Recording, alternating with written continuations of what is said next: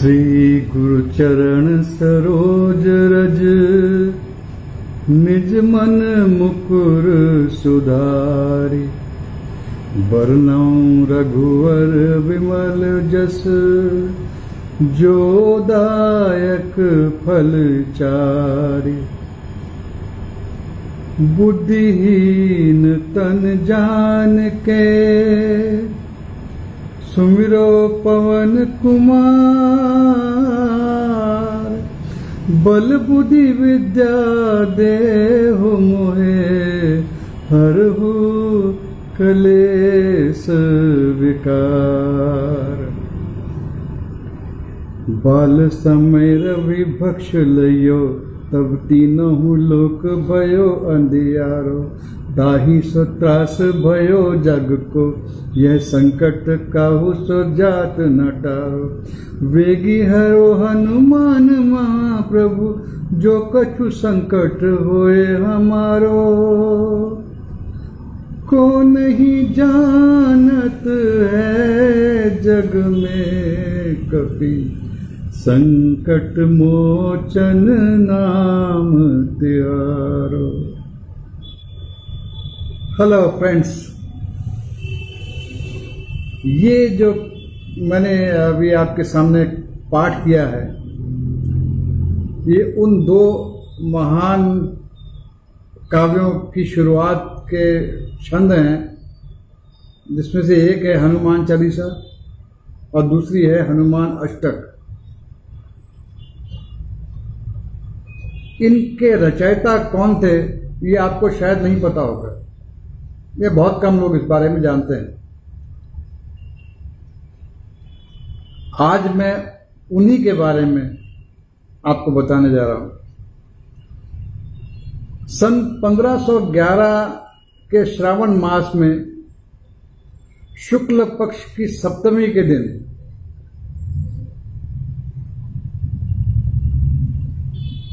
एटा के पास कासगंज में जन्म हुआ था। एक ऐसे बच्चे का जो एक साल तक अपनी माँ के गर्भ में रहा। और वो जब बच्चा पैदा हुआ, तब उसके मुँह के अंदर छोटे छोटे छोटे दांत नज़र आ रहे थे। वो बच्चा पैदा होने के बाद रोया नहीं। उसके मुँह से राम निकला। जैसे उसके मुँह से राम निकला तो सब ने कहना शुरू किया, देखो, राम बोला, देखो, राम बोला। उस बच्चे का नाम ही पड़ गया, राम बोला। ये जो बच्चा था, ये बहुत ज़्यादा, आप इसको कह सकते हैं, बहुत लकी नहीं था, क्योंकि अगले दिन ही इस बच्चे की माता का देहांत हो गया। अब जब इसकी माता का देहांत हो गया तो इसके जो पिताजी थे, उन्होंने एक दासी को, के पास इनको छोड़ दिया। उस दासी ने इनका पालन पोषण शुरू किया, लेकिन वो दासी भी पाँच, साढ़े पाँच साल तक ही इनके साथ रह पाई, फिर वो भी चल बसी। जब पाँच, साढ़े पाँच साल के हुए ये राम भोला जी उसके चले जाने के बाद फिर ये अनाथों का जीवन बिताने लगे। सड़क पे रहे, कभी गाँव में रहे, कुछ मिल गया तो खाया, नहीं तो भूखे सो गए। इस तरह से अपना जीवन बिताने लगे। उनसे एक दिन एक स्वामी जी इनको अपने साथ ले गए और अपने पास इनको रखा। वहाँ इनकी, उनके साथ ही रहने से इनकी शिक्षा दीक्षा का बंदोबस्त उन्होंने किया। उन्होंने इसका राम बोला का यज्ञोपवीत संस्कार किया। जब संस्कार हो रहा था तो ये साढ़े पाँच छः साल का जो बालक था, ये गायत्री मंत्र का शुद्ध उच्चारण करने लगा। राम बोला में एक खासियत थी, उस वो जो भी किसी से सुन लेता था, वो उसको कंठस्थ हो जाता था। और बच्चे की ख्याति वैसे बहुत थी, क्योंकि बड़ा शुद्ध विचारों वाला था। पैदा होते ही राम जिसने बोला, उसके विचार कैसे होंगे? बड़ी ख्याति थी। इनको ढूंढते हुए और भी गुरुदेव आए। लेकिन ये, जिनके पास रह रहे थे, उन्हीं के साथ रह के इन्होंने अध्ययन किया। वक्त के साथ साथ जवान हो गए, राम भोला जी। अब जब वो जवान हो गए तो उन्हीं गुरु जी ने इनका नाम, क्योंकि इनकी माता का नाम था Hulsi.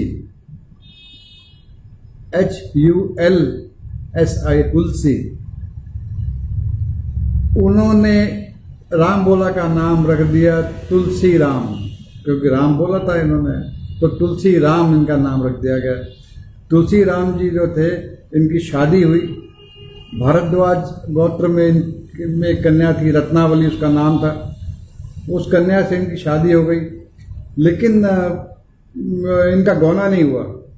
इनका गौना ना होने के कारण रत्नावली जो थी, अपने मायके में ही रहने लगी। और ये अपना गुरुदेव के पास वापस चले गए अयोध्या। वहाँ रहे कुछ साल। एक दिन बरसात हो रही थी सावन का ही महीना था शायद। बरसात हो रही थी, शाम को इनको बड़ा मन किया, भाई, पत्नी के पास जाना चाहिए। इनको अपनी वाइफ की याद, अपनी पत्नी की बहुत याद सताने लगी। ये उस शाम के झुरमुटे में ही चल दिए। अब उसका जो घर था, उसके बीच में एक नदी पड़ती थी। नदी में पानी इतना था कि वो बिल्कुल उफान पर थी वो नदी। जो भी जाएगा, डूब जाएगा। नाविकों ने अपनी जो नावें दी वो नदी में नहीं उतारी थी। अब जिसको नदी पार जाना है, वो तैर के जाएगा या तो कैसे भी जाएगा, लेकिन जिसको जाना है, वो जाएगा। अब ये तुलसी राम जी भी जाने को आतुर खड़े हैं, वहाँ कुछ दिख रहा नहीं। इतने में इन्होंने देखा कि कोई चीज़ बहती हुई जा रही है। इन्होंने छलांग मारी और जाके उस चीज़ को पकड़ लिया। पास से देखा तो वो एक मुर्दा था। अब इनको क्या चाहिए? अंधे को क्या चाहिए? दो आँखें। इन्होंने छलांग मारी और मुर्दे के ऊपर बैठ गए। मुर्दे के ऊपर बैठ के जब बैठ गए तो इनके नाव जब पार लगी तो रात के लगभग साढ़े दस बज रहे थे। उन, उस वक्त साढ़े दस का समय, बहुत ज़्यादा समय होता था। इन्होंने सोचा कि मैं क्योंकि दिन में आ नहीं पाया था, रात को मैं जब किसी को क्या डिस्टर्ब करूँ, किसी को तंग करने से अच्छा है कि मैं ऐसे टाप की चढ़ा जाऊँगा या दरवाज़ा ऐसे या दीवार फान लूँगा रत्नावली का जो कमरा था, वो ऊपर था। तो इन्होंने थोड़ा सा नीचे से देखा तो एक रस्सी लटक रही थी। ये भाई साहब उस रस्सी को पकड़कर सीधे उसके पास चले गए। अब रत्नावली ने जब इनको अचानक से देखा, ये संदेश तो कोई भेजा नहीं था, अचानक देखा तो बड़ी हैरान हो गई, बड़ी शक पका गई कि अब क्या करूँ, ये तो अचानक चले आया भाईजान। खैर, बड़ा इनको पूछा, उसने आप इस वक्त कैसे और इतनी रात, इतना तूफ़ान में आए हो, आप कैसे चले आए? तो इन्होंने बताया कि भाई, ऐसे ऐसे मैं यहाँ तक आ गया था, किसी चीज़ पर सवार हो गया, और यहाँ देखा तो यहाँ एक रस्सी लटक रही थी मैं वो पकड़ के ऊपर चला आया हूँ। उसने कहा, रस्सी तो मैंने कोई छोड़ी नहीं बार जब बाहर जाके उन्होंने देखा तो वो रस्सी नहीं थी, वो सांप था। तुलसी राम जी वो सांप को पकड़ के ऊपर चले गए थे। खैर, इनकी जो पत्नी थी, उन्होंने इनको बहुत फटकार लगाई कि तुम्हें शर्म नहीं आती ऐसे चोरों की तरह तुम चले आए और न जाने क्या क्या बोल दिया। कि सबसे बड़ी बात जो तुलसी राम जी को लग गई वो ये कि उसने ये कहा कि एक चमड़े शरीर से मिलने के लिए आप को इतना सब्र नहीं हुआ। इतना प्यार अगर आप, इतनी श्रद्धा, इतना, इतनी तड़प अगर आप राम जी के लिए करें तो आपका तो बड़ा पार हो जाएगा। बस वो दिन था तुलसी राम जी घर से निकल गए। वापस अपने घर पहुँचे, जहाँ वो ठहरे जहाँ वो रहते थे, वहाँ गए। वहाँ उनका मन लगा नहीं। वहाँ से उन्होंने सामान सब समेट के और काशी चले गए। काशी में रह के उन्होंने राम कथा कहना शुरू किया। रोज राम कथा कहते थे, बड़ी भीड़ आती थी कथा में बहुत रस होता था। उस कथा को सुनने के लिए एक प्रेत आदमी का रूप धर के आता था। उस प्रेत को बड़ा आनंद आता था उस उस राम कथा में। एक दिन उस प्रेत ने तुलसीदास जी को हनुमान जी का पता बता दिया कि हनुमान जी यहाँ मिलेंगे, आप वहाँ जाके उनसे मिल लो। अब ये तुलसीदास जी अपना बड़े व्याकुल हो गए उनसे मिलने के लिए और सीधे एक दो दिन बाद हनुमान जी से मिले। हनुमान जी से मिलके बहुत प्रसन्न हुए बहुत उन, उनका मन शांत हुआ। और हनुमान जी से उन्होंने रिक्वेस्ट की कि मुझे आप प्रभु रामचंद्र जी से मिलवाओ क्योंकि आप उनके परम भक्त हैं उनके सेवक हैं। चौबीस घंटे आप उनके साथ रहते हैं मुझे उनके दर्शन करवाओ उनसे मिलवाओ। उन्होंने कहा अच्छा ठीक है आप एक काम करो यहाँ तो मुलाकात असंभव है, आप चित्रकूट चले जाओ। चित्रकूट में प्रभु राम जो हैं, वो रोज घाट के पे आते हैं, स्नान करते हैं वहाँ। बोला अच्छा ये चित्रकूट चले गए भाईजान, और वहाँ पर राम घाट है एक जगह, वहाँ इन्होंने अपना ठिकाना बना लिया। अब ये वहाँ राम कथा करते थे, लोगों को चंदन लगाते थे इनकी यही दिनचर्या थी। जब ये चित्रकूट गए तो एक दिन इन इनकी नज़र दो युवकों पे पड़ी, जो दो किशोर थे राजकुमार। उनके हाथों में धनुष बाण था और वो घोड़े पे बैठ के चले जा रहे थे। ये इन्होंने देखा, लेकिन आकर्षक तो बहुत थे वो, लेकिन ये रोक नहीं पाए, बात नहीं कर पाए, लेकिन इनके मन में एक कसक रह गई। जब वो राजकुमार चले गए तो हनुमान जी प्रकट हुए। हनुमान जी ने कहा, तुमने प्रभु अभी तो आप, आपके सामने थे। आपने उनसे बात करनी की? तो इन्होंने कहा, महाराज, मैं उनको जान, पहचानता नहीं हूँ। मैंने पहचाना नहीं उनको। अब क्या करूँ? तो हनुमान जी सोचने लगे कि इसका कोई रास्ता निकालते हैं। उन्होंने कहा अच्छा ठीक है, कोई बात नहीं। कल सुबह फिर जब वो आएँगे तो आप तैयार रहना। ये तुलसीदास जी अगले दिन फिर तैयार होकर बैठ गए। वहाँ बैठे हैं अपने ठिकाने पर। और अगले दिन सुबह फिर वही दो युवक सुंदर से आए। इनके सामने आके खड़े हो गए। इनसे उन्होंने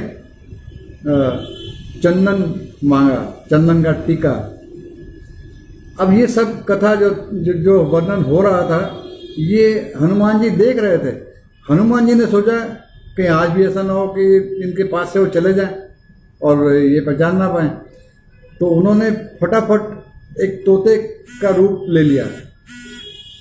अब जैसे ही वो इनको तिलक करने लगे रघुवीर जी को तो हनुमान जी जो तोता बने हुए थे, तोते ने गाना शुरू किया, चित्रकूट के घाट पर भई संतन की वीर और तुलसीदास चंदन घिसे, तिलक देत रघुवीर। ये सुनते ही तुलसीदास जी ने प्रभु के पाँव पकड़ लिए। और कुछ समझ नहीं आई कि अब क्या करें, हंसें, रोएँ, उनसे क्या बयान करें, क्या पूछें, कुछ समझ नहीं आई। और एकदम जड़ से बन के खड़े रह गए। प्रभु ने अपने हाथों से चंदन लिया और अपने माथे पे तिलक तिलक लगाया और अंतर ध्यान हो गए। ये अपना जड़ बने खड़े रहे। लेकिन बाद में बहुत सोचते रह गए कि मैं तो कुछ कह ही नहीं पाया, कुछ अपनी बात ही नहीं कर पाया, ना उनसे पूछ पाया। खैर, उस दिन के बाद ये काशी चले आए। काशी में एक ब्राह्मण के यहाँ जाके इन्होंने अपना आश्रय बनाया। वहाँ भी राम कथा करते थे। वहाँ पर वो जो ब्राह्मण थे, वो पद्य में बातें करते थे या पद्य में पद्य जो होता है, कविता जैसे उसमें वातावरण में सेंटेंस बनाते थे। तो इन्होंने भी पद्य बनाना सीख लिया। अब ये उसके पद्य बनाए लेकिन रात को जब वो पद्य जो थे वो सब भूल जाए अगले दिन कुछ याद ही ना रहे इनको। ये आ, एक दिन भगवान भोलेनाथ ने इनको दर्शन दिए और इनको ये कहा कि देखो तुलसीदास तुम अपनी जो भाषा है ना तुम्हारी तुम उसी में पद्य कहा करो। ये दुनिया जहान की भाषा के काव्य के चक्कर में मत पड़ो। तुलसीदास जी वहाँ से निकले और अयोध्या आ गए। अयोध्या में उन्होंने भगवान अयोध्या में उन्होंने हनुमान जी का आशीर्वाद लेकर लिखना शुरू किया। ढाई साल की कड़ी मेहनत के बाद उन्होंने एक संग्रह तैयार किया, जिसका नाम था रामचरितमानस। वो बहुत अच्छी एक किताब थी क्योंकि वाल्मीकि की जो रामायण थी वो संस्कृत में थी। तुलसीदास जी ने उसी रामायण का अनुवाद अपनी अवधि भाषा में किया था जो बोलचाल की भाषा थी जो गाँव का आसपास का आदमी बोलता था समझता था उसी भाषा में उनका उन्होंने उस, उस पद्य को बनाया था। वो उस पद्य को लेकर भगवान भोलेनाथ के पास काशी आए। काशी विश्वनाथ जी के मंदिर में बैठे और वहाँ वो उनको भोलेनाथ जी को और माँ अन्नपूर्णा जी को वो सुनाई अपनी अपनी पुस्तक और रात को उनके चरणों में वहीं रख दी।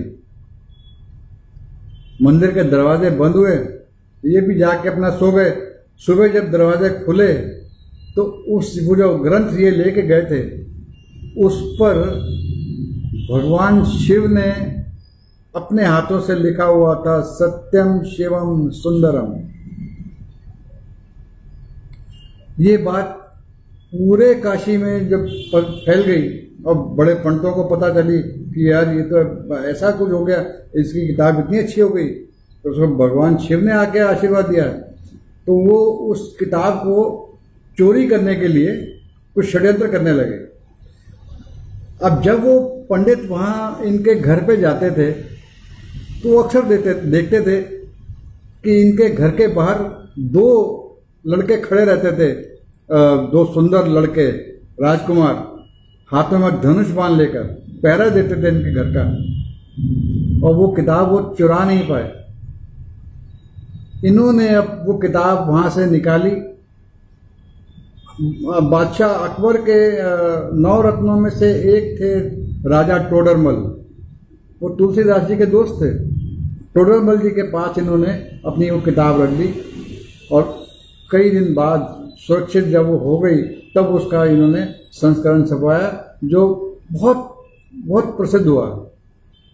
और इनकी किताब एक वेद की तरह उसको ख्याति मिली।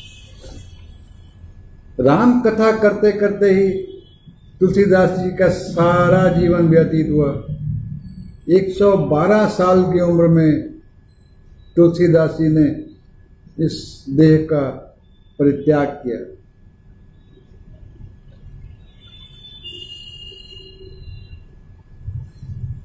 शुरू में जो मैंने आपको पाठ सुनाया था, जो पंक्तियाँ सुनाई थी, वो गोस्वामी तुलसीदास ने ही लिखी थी।